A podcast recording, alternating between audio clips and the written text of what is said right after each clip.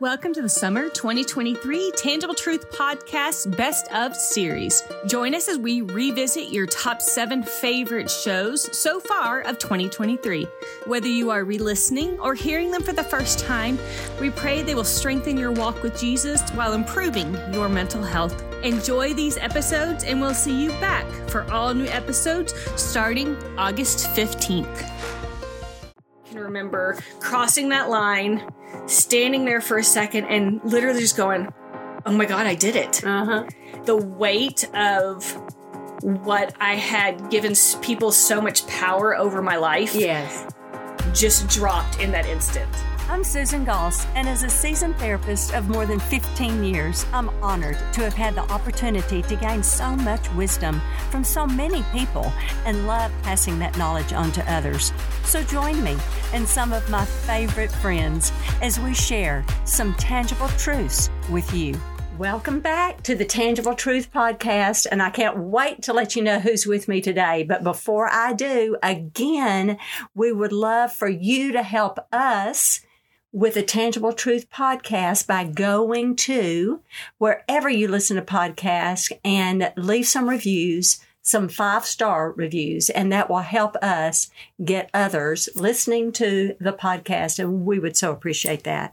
But today we have with us, I'm so excited, Keri Sallee, who is the assistant of Tangible Truth Podcast and Tangible Truth Ministries, which means this. She runs the show. That's what that means. She runs the show, the whole thing. I just keep everybody in line. and that's a big job. It's hard, it's big, and it's the most important one of all. So we love you, Keri. and bless Susan's heart. So my name is actually spelled the same as Keri Corn. So it is very difficult sometimes when we're emailing. So I have to put Keri two so that she knows which one this is coming from. So if not, in the beginning it was very confusing because she's like, wait, what am I doing? Who am I talking to? True. So I said, we're going to have to sign off Keri one, Keri two. So this is Keri two in, in our world, but for you, Keri. And uh, so Keri's very talented, very creative. Uh, you'll love her. And, but to end the month of February, I definitely asked Keri, I wanted her to come tell a story. She's got many stories, but one specific story of her life that I think is wonderful uh, to end the month of February because it is a story about a change of heart. It's, uh, we'd love for you to go back and listen to episodes one, two, and three of February with uh, Brad and myself for sure. But this is a different, uh, it's not about connection. This is, and in a way it is about connection, but it's a different kind of connection between Keri and Jesus and how he changed her heart. It's between her relationship with herself and Jesus. And I really, I'm going to say very few words on this episode.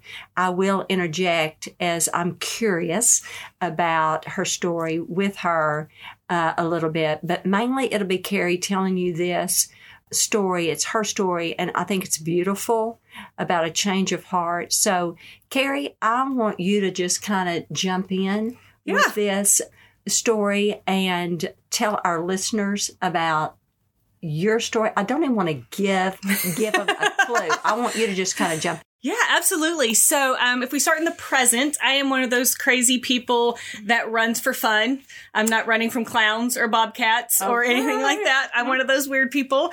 Um, and so, but the funny thing is, it's one of those things where God, I think, uses things that you thought you could never do to change you in the person that He wants you to be. And I thought for years that I was one of those people that could never be a runner, could never do any of that kind of stuff because I wasn't that person. Yes, I'm tall, and the assumption is that I played basketball or that I played volleyball, and that, oh, I must be super fast and all this kind of stuff because of my height. And I really wasn't. I was a music theater geek. I played flute. I was color guard. I was that person. But I, there was one point in my life where I really did try to be a runner, and it was around when I was like 14 or 15. Um, and I was in an organization called uh, Civil Air Patrol. It basically was the ROTC version or the, the Air Force version of ROTC kind of thing. And I mainly did it because um, I had friends that did it. It was fun. Now, when was this? This was when I was about 15. 15. Yeah. You were in So around 94, 95, if we want to give some context. Okay. Um, and so, but part of getting our next rank was we had to be able to run a mile. Okay. And looking back, um, the only time I ever run, I ever ran then was when it was time to take the test. But in order to go up rank, you had to run the mile progressively faster for every rank. Well, I remember coming home and I had just failed. And so I wasn't going to get my new rank. I had, you know, blown the other tests out of the water, but the stupid run was keeping me back. And someone in my life said, uh, I, they said, you know, what happened? I was like, no, I didn't get it. And they said, well, how fast did you have to run? And I told them, I can't even remember what it was. And they looked me in the eye and said, oh, well, I could walk faster than that. Keri. Did they And really? yeah, I was absolutely devastated. I'm so sorry. Because yeah, I was like, and you know, it's been a hot minute since then. Obviously, I'm 42, but I still, you know, there are certain benchmarks in your life that Mm-hmm. definitely like stick out of why you became who you are. yeah. Um, and I think that definitely was one of them because it instilled in me that number one, someone didn't who was supposed to didn't believe in me. It was just another kind of check mark in the column of I'm not good enough, um, I'm not worthy, um, I'm never going to be able to do X, Y, Z. And so that was obviously when I was 15. Um, and it was one of those things, like, I always l- loved the idea of watching those people who go and, you know, run the Boston Marathon, do all these kind of things. But I always figured it's never going to be me. And I had just kind of, in some ways, resigned myself to that. And then fast forward to when I was about 30, 31, which is funny enough, is about the time I met you because Susan was my counselor years ago. That's how we met.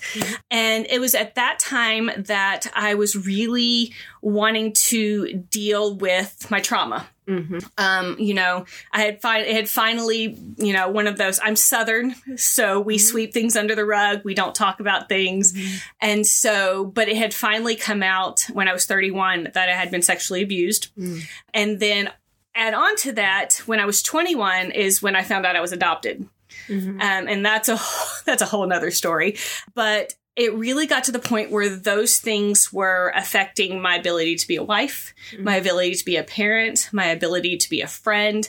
And it really just got to the point where I was like, God, I don't want to live like this anymore. I don't want to be that person. Um, so I started coming to therapy and started dealing with some stuff um, and realizing, you know, some things weren't my fault, but I was still carrying anger and resentment and all of this kind of stuff. And in the midst of dealing with that trauma, I turned into unintentionally, I turned into what I called a chameleon, mm-hmm. where I would become whatever people needed for whatever situation. So I had no real identity. Mm-hmm. I had no idea of who I really was. What, you know, even I'm an artist, so I really had no idea what my art style was because I was like, what do they need? What does this company need? I will become whatever you need me to be so that I can be on your team, so that you, you know, whatever. And that kind of was my life. I was I didn't know who I was. Um, you know, I was a Christian and I love God. Um, and I, you know, I believe in everything that the Bible says.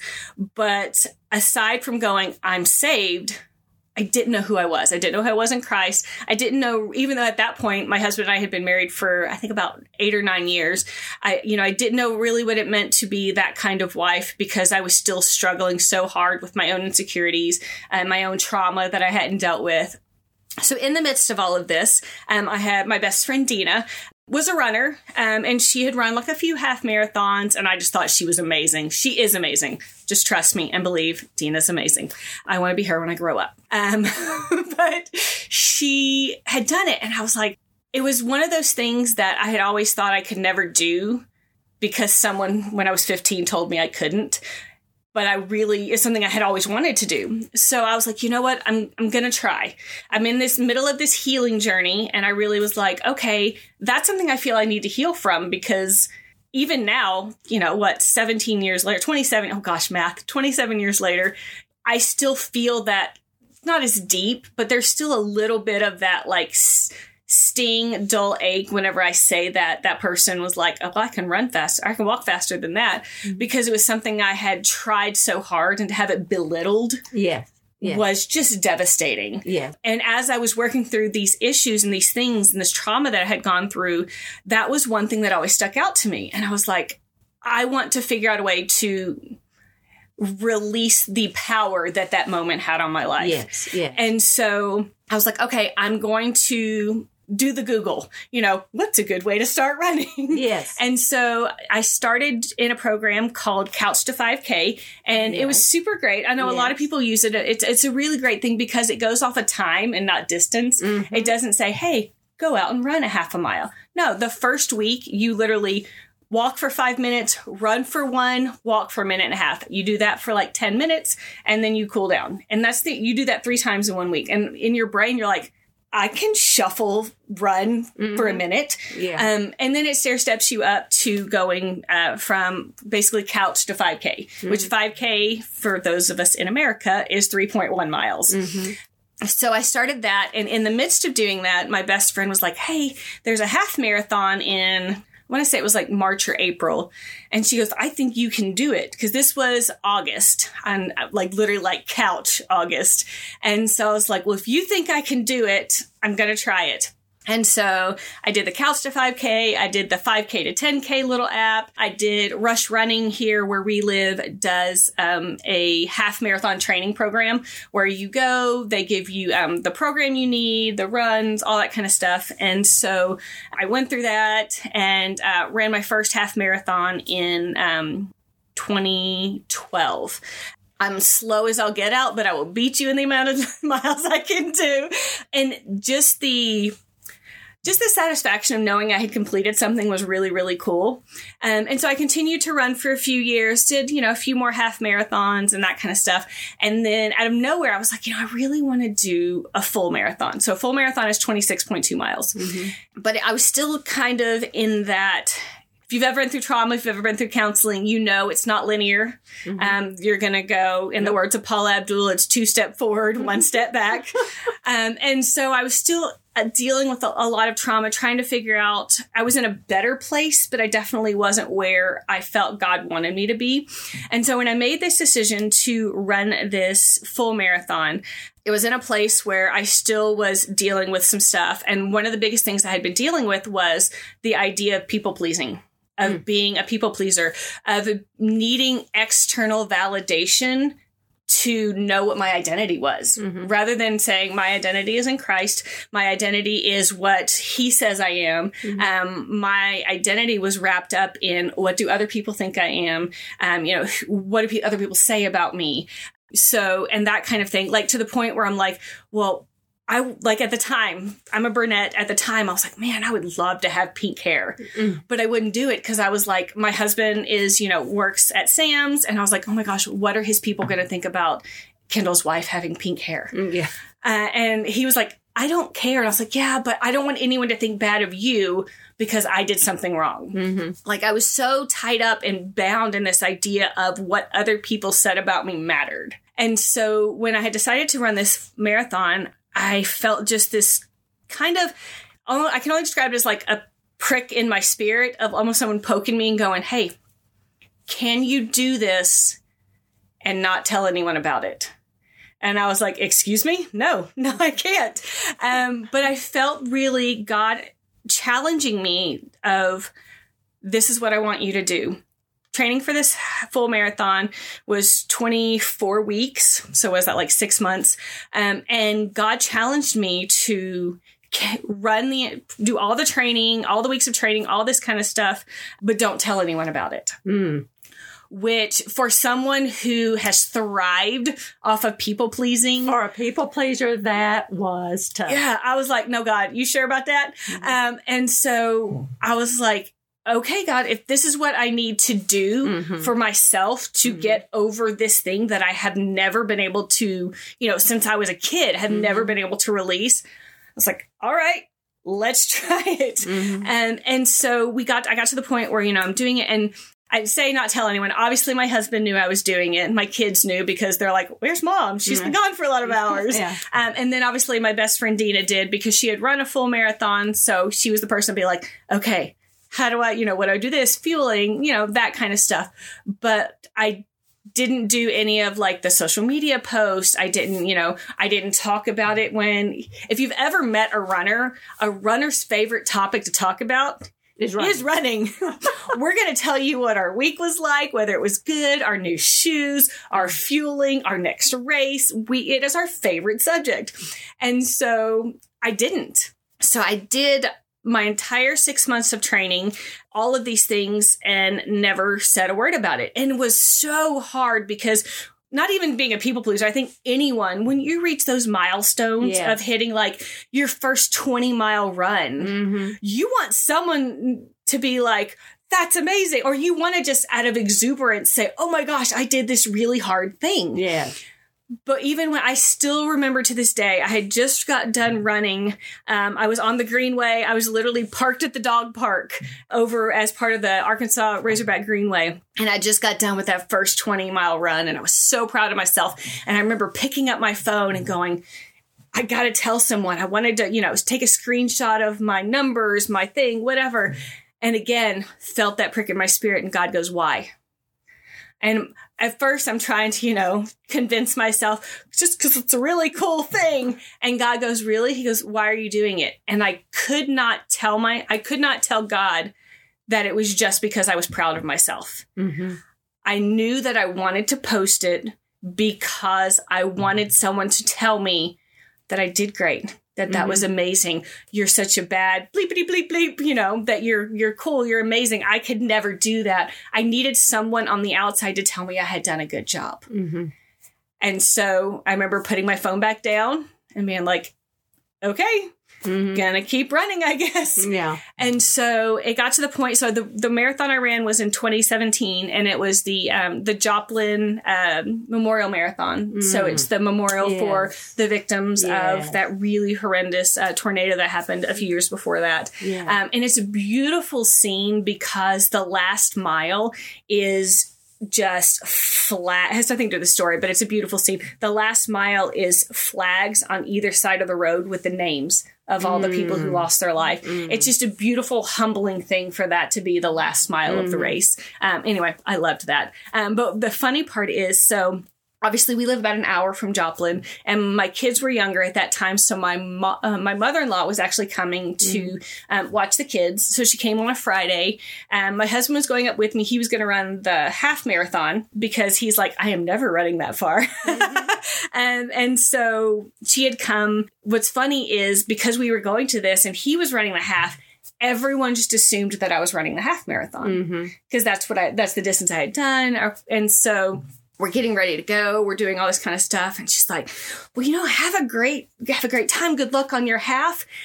And it was the first time I felt a little bit of release to say and look at someone in the face and go, "Actually."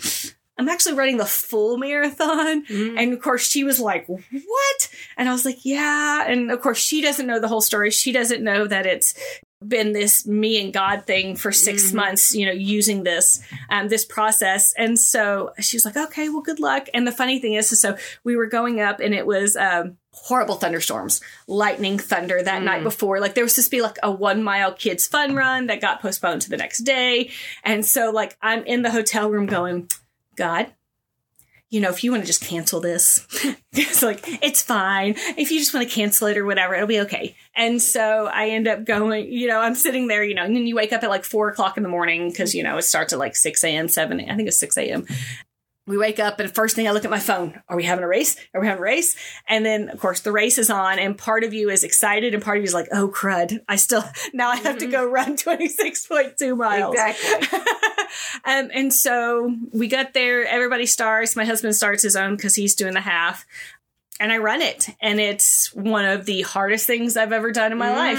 Um, you know, I got passed by a lot of people. I'm pretty sure I was like second from the end. There was an old dude that passed me at one point. And I'm like, you go, dude. Good for you. there were literal tears in the middle of it because I was like, God, what if I can't finish this? All this kind of stuff, you know, that you go through when you're putting your body to those extreme things. And it wasn't just a physical thing.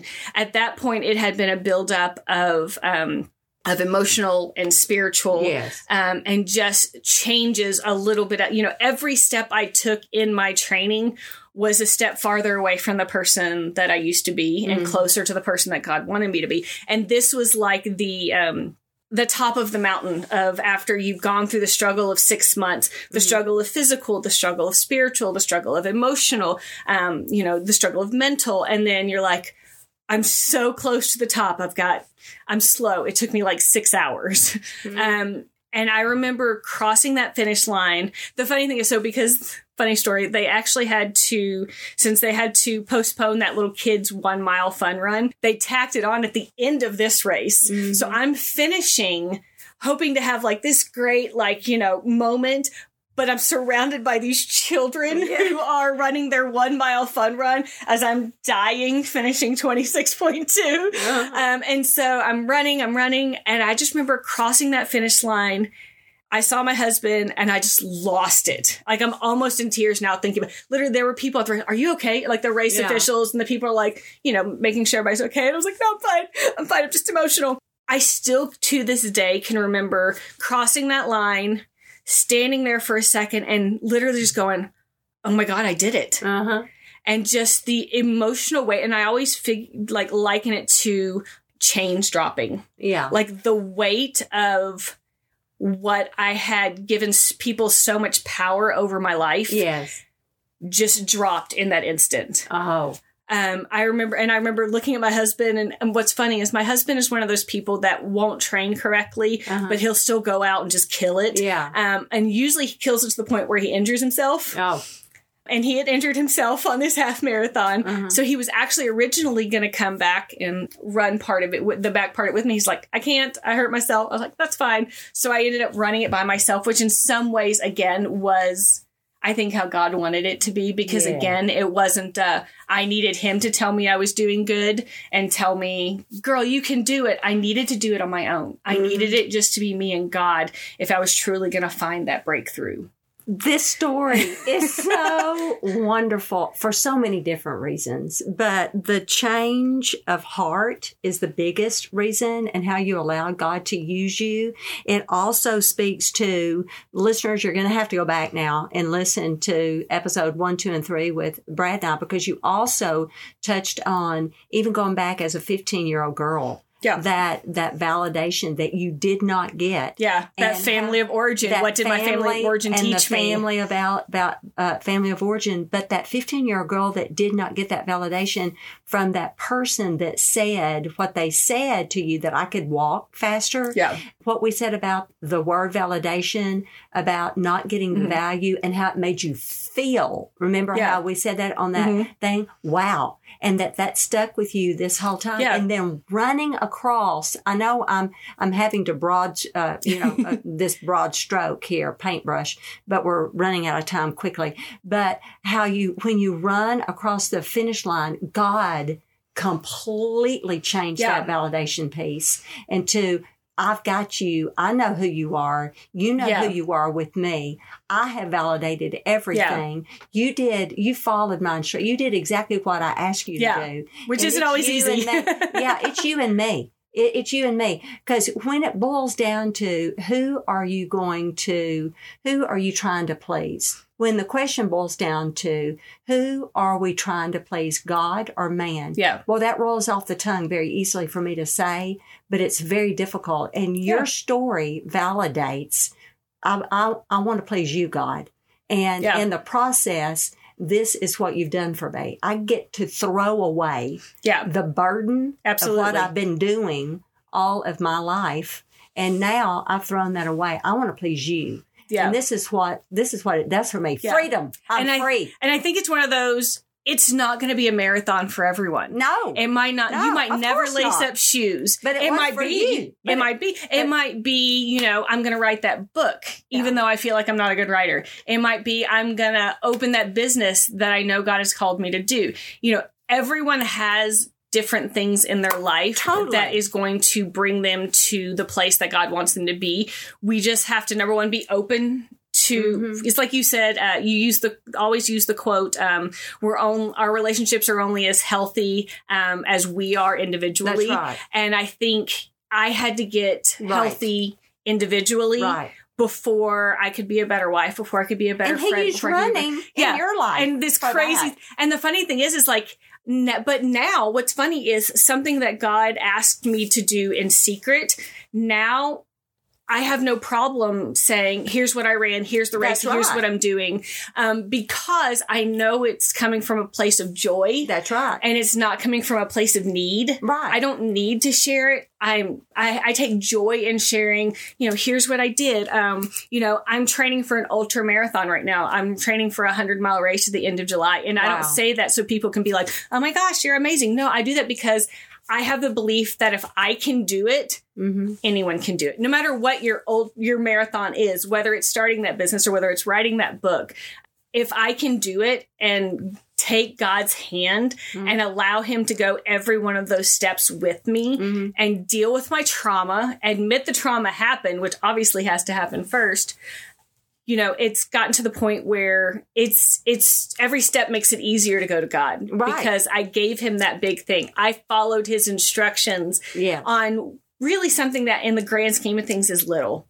It's Well- running. It's a few steps every time. And now it's part of your testimony, and out of that humility, of course, you can say, "Now, now look what he's doing. Now Yeah. I'm going to a next step." yeah, absolutely. And every every testimony is different, but oh, yours is an amazing story, and thank you so much, Keri, for sharing. yeah, it. absolutely. thank you, thank you. For It's one of my favorite stories to tell because Well, it's one of those weird ones. It's almost in a weird way. It's one of those ones where God uses something abnormal to change something spiritual. It's like in the Bible when a donkey starts talking. Yeah. No one thinks a donkey's going to be spiritual. No one thinks strapping on running shoes and going running is necessarily a spiritual thing, but it really does show that God can use anything. Oh, absolutely. It's wonderful. And thank you again for sharing. And listeners, I know you were blessed by this. So I hope it spoke to the heart of someone that heard the Yeah, story absolutely. like it did me. And, and I know it did the listeners. So thank you so much.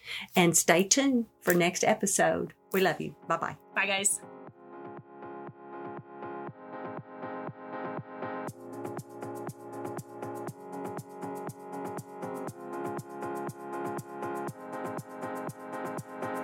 Thanks for listening to the Tangible Truth Podcast, part of the KLRC Podcast Network.